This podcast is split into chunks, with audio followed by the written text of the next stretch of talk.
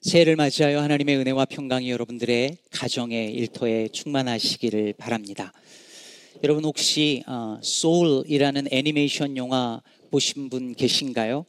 어, 이 영화인데요. 우리 아이들이 있다면 이 영화 보신 부모님들도 계실 겁니다. 2020년에 개봉한 영화인데 꽤 괜찮은 작품이고 저는 어, 한국 갔다 돌아오는 그 비행기 안에서 아주 즐겁게 본 기억이 있습니다. 안 보신 분들은 한번 보시기를 추천을 드립니다. 이 영화의 주인공인 저 사람은 존, 어, 존 가드너라고 하는 이름의 남성인데 뉴욕에서 중학교 음악 선생님 역할로 나옵니다.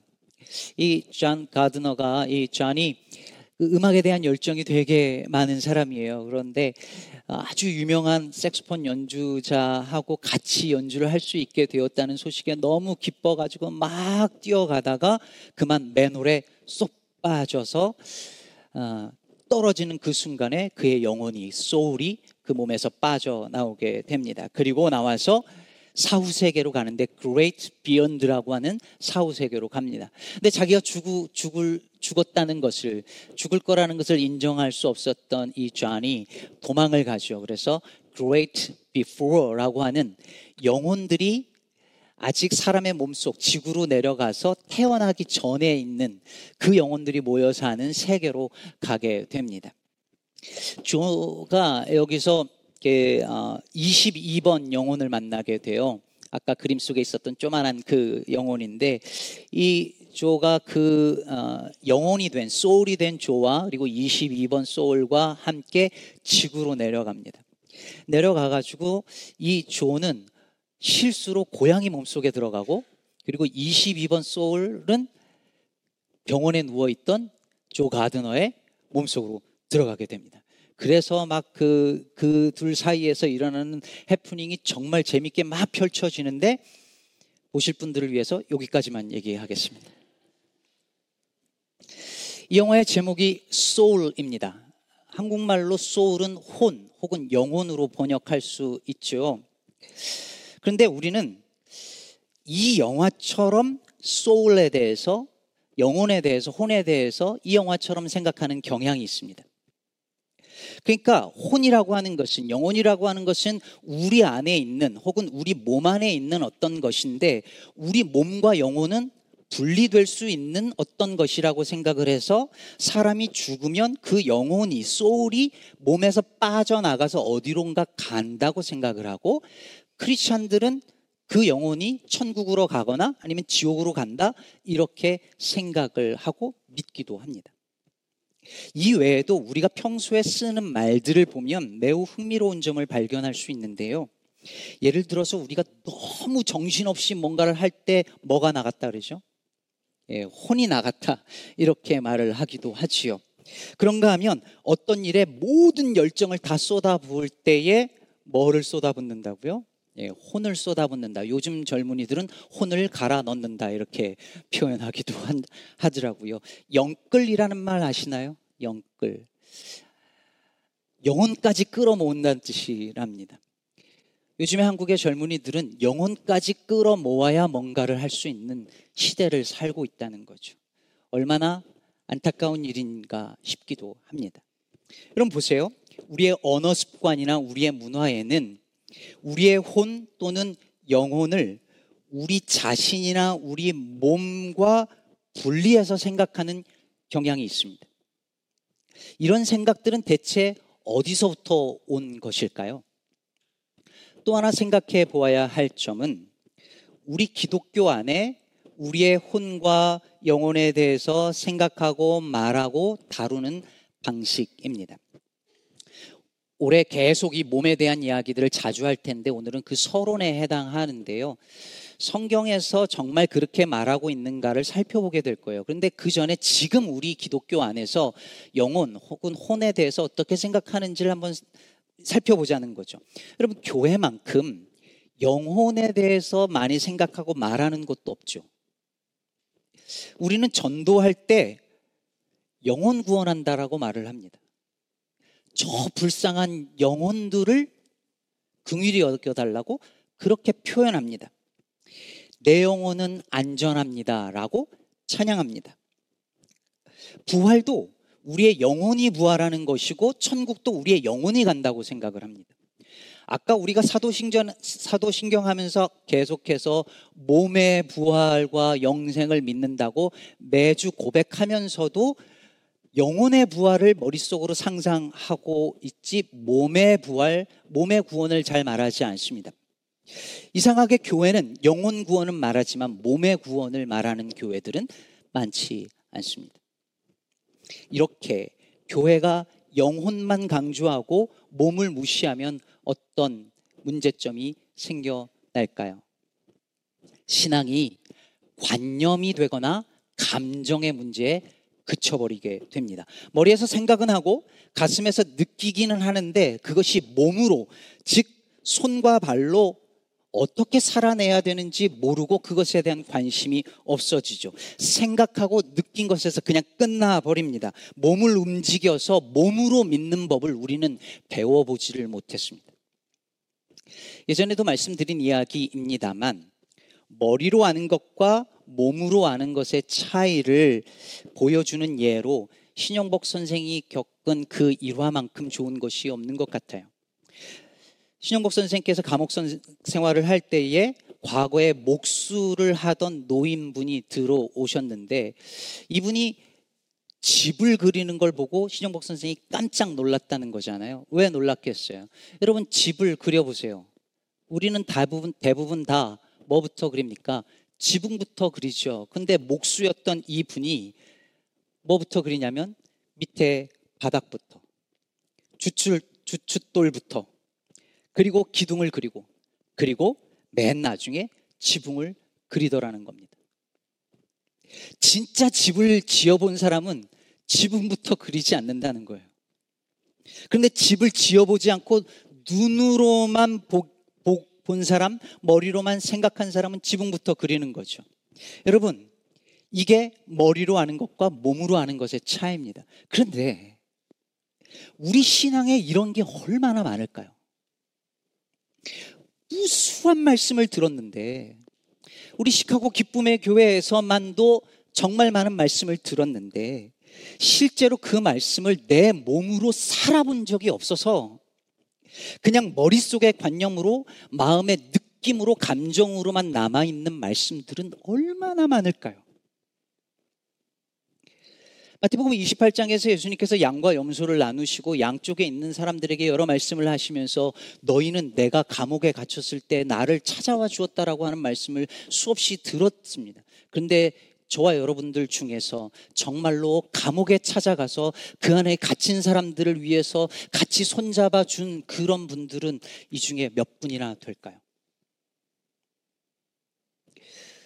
예수님이 죄인들의 친구라는 말은 수없이 듣기도 하고 말하기도 하는데 여러분, 여러분의 친구 중에 세상 사람들이 다 손가락질하는 그런 죄인과 범죄자와 사람들의 깊이 대상이 되어지는 사람이 여러분 친구 중에 얼마나 있으십니까? 네덜란드에서 지금 목회하고 있는 제 친구는 20대 시절 저와 함께 신학교 다니던 그때에 대전역에 있는 그 노숙자들, 홈리스들과 함께 매일 먹고 매일 같이 자고 하면서 폐렴에 걸리기도 했었습니다. 그런데 우리는 그들에게 돈은 던져주지만 우리 중에 얼마나 그들에게 진짜 찾아가서 그들의 손을 꼭 잡아주고 그 냄새나는 몸을 끌어안고 그렇게 허그하며 위로해 준 그런 경험이 우리 안에 얼마나 누가 있을까요?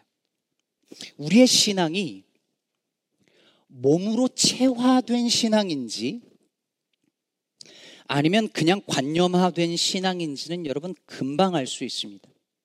지금 우리 예배당 안으로 저문을 열고 온몸에 문신을 한 사람이 들어와 여기에 앉으면 우리는 대번 알 수 있습니다.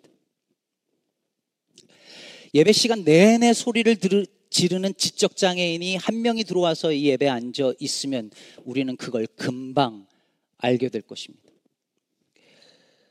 머리가 아플 정도로 냄새가 나는 홈리스 한 분이 이 예배 자리에 지금 와 앉아 있으면 우리의 신앙이 관념적인 것인지 체화된 신앙인지 금방 알 수 있습니다. 동성애자 커플이 지금 예배당 안에 와서 앉아 있는 그 순간을 우리가 같이 경험하고 있다면 금방 알 수 있습니다. 오늘 본문 1장 14절은 우리에게 이렇게 말합니다. 말씀이 육신이 되어 우리 가운데 거하심에 우리가 그의 영광을 보니 아버지의 독생자의 영광이요 은혜와 진리가 충만하더라. 말씀 그 자체이신 주님께서 인간의 육신을 이 몸뚱아리를 입으시고 우리 가운데 거하셨습니다. 저 높은 하늘에서 우리를 향하여 사랑한다고 말씀하시는 것에 끝나는 것이 아니라 몸을 입고 이 땅에 오셔서 우리를 향한 하나님의 사랑을 몸소 보여주셨습니다.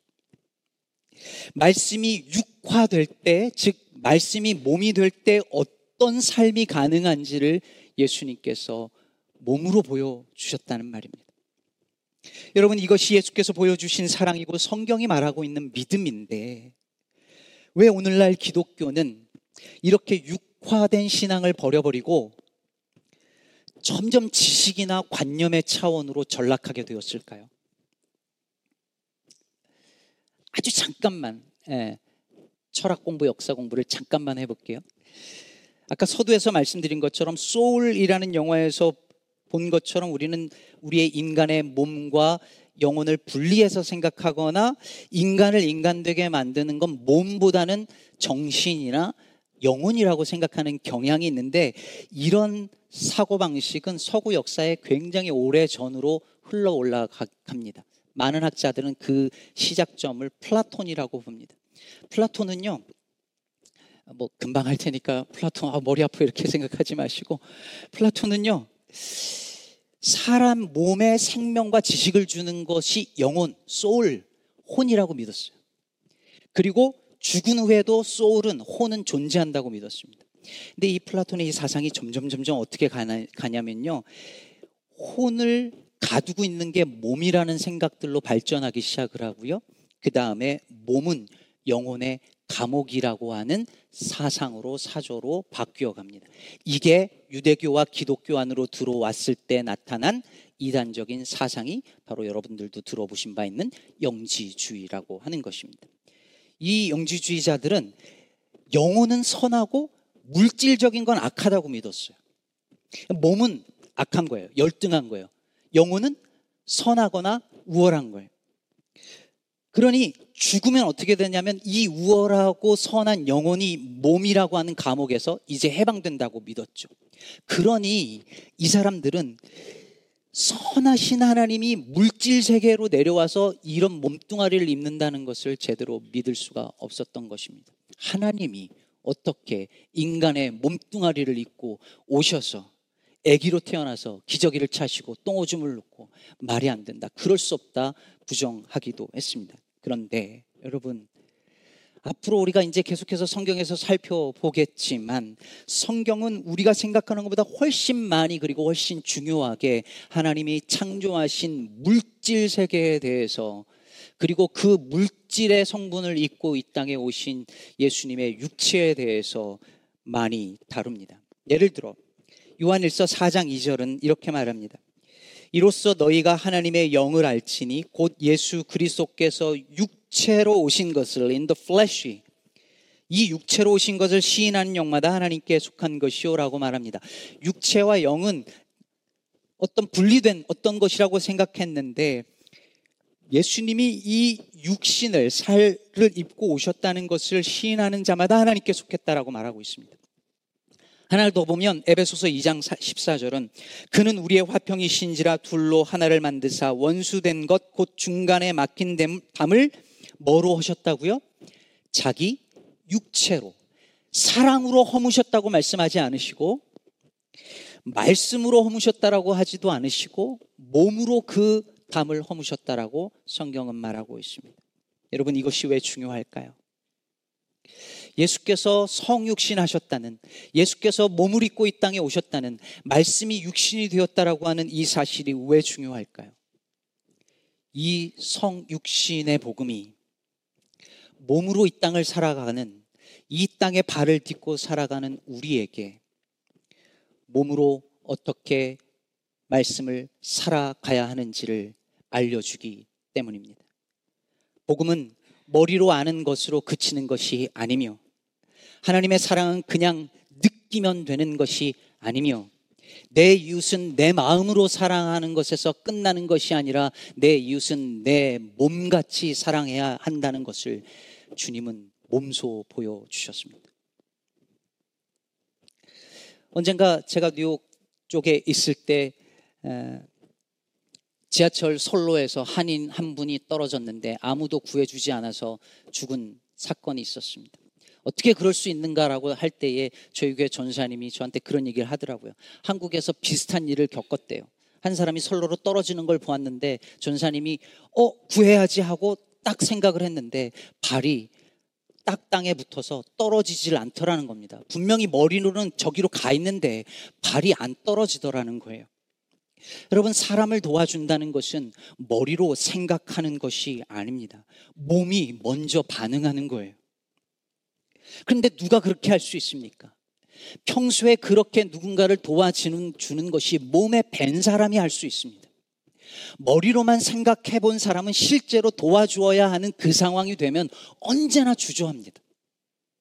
제가 목회하면서 보면 알아요. 몸이 움직여서 몸으로 하는 일들을 늘 해온 분들은 어느 순간이 되면 바로 움직이지만 안 해본 사람들은 이것저것 생각합니다. 잽니다. 따집니다. 계산합니다. 그러나 그 말씀을 먹고 소화시켜서 그 말씀이 피와 살이 되고 근육이 된 사람은 즉 그 말씀으로 평소에 이웃을 사랑하는 것을 몸소해 본 사람은 그 순간이 오면 계산하지 않고 뛰어듭니다. 머리 굴리지 않습니다. 왜냐하면 그 자신이 그 몸이 이미 육화되었기 때문에 말씀이 되었기 때문입니다. 이것이 말씀이 육신이 된다라고 하는 이 말의 의미입니다. 사랑하는 여러분. 기왕 예수 믿을 거. 올해는 여러분의 신앙에 어떤 삶의 목표가 있다면 올해는 이렇게 한번 믿어보시지 않겠습니까? 머리로 생각하고 가슴으로 느끼는 것에서 멈추지 말고 손과 발로 몸을 움직여서 예수 믿어보지 않으시겠습니까? 올해 창립 10주년을 맞이하면서 저희 교회 표어를 주님의 몸, 이웃의 봄으로 정했습니다. 제 마음속에 생각하고 또 기도한 바가 있었습니다. 언젠가 어, 작년에 참여했던 컨퍼런스에서 레너드 스윗이라고 하는 교수가 교회에는 4단계를 거치는 그런 네 가지 스텝이 있다라고 했습니다. 첫 번째 단계는 missional church랍니다. 교회가 처음 생겨나면 교회 우리가 감당해야 할 사명을 생각하고 사명을 위해 기도하고 사명 중심이 된다는 거죠. 이게 첫 번째 단계입니다. 근데 두 번째 단계가 뭔지 아십니까? ministerial church입니다.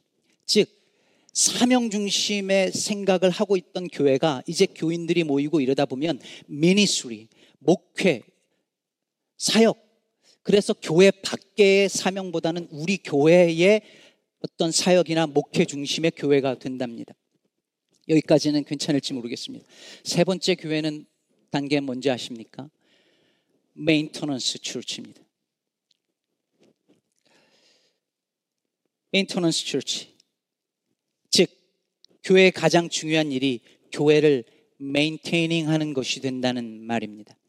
그럼 마지막 단계는 뭘까요? museum church입니다. 말 안 해도 아시겠지요.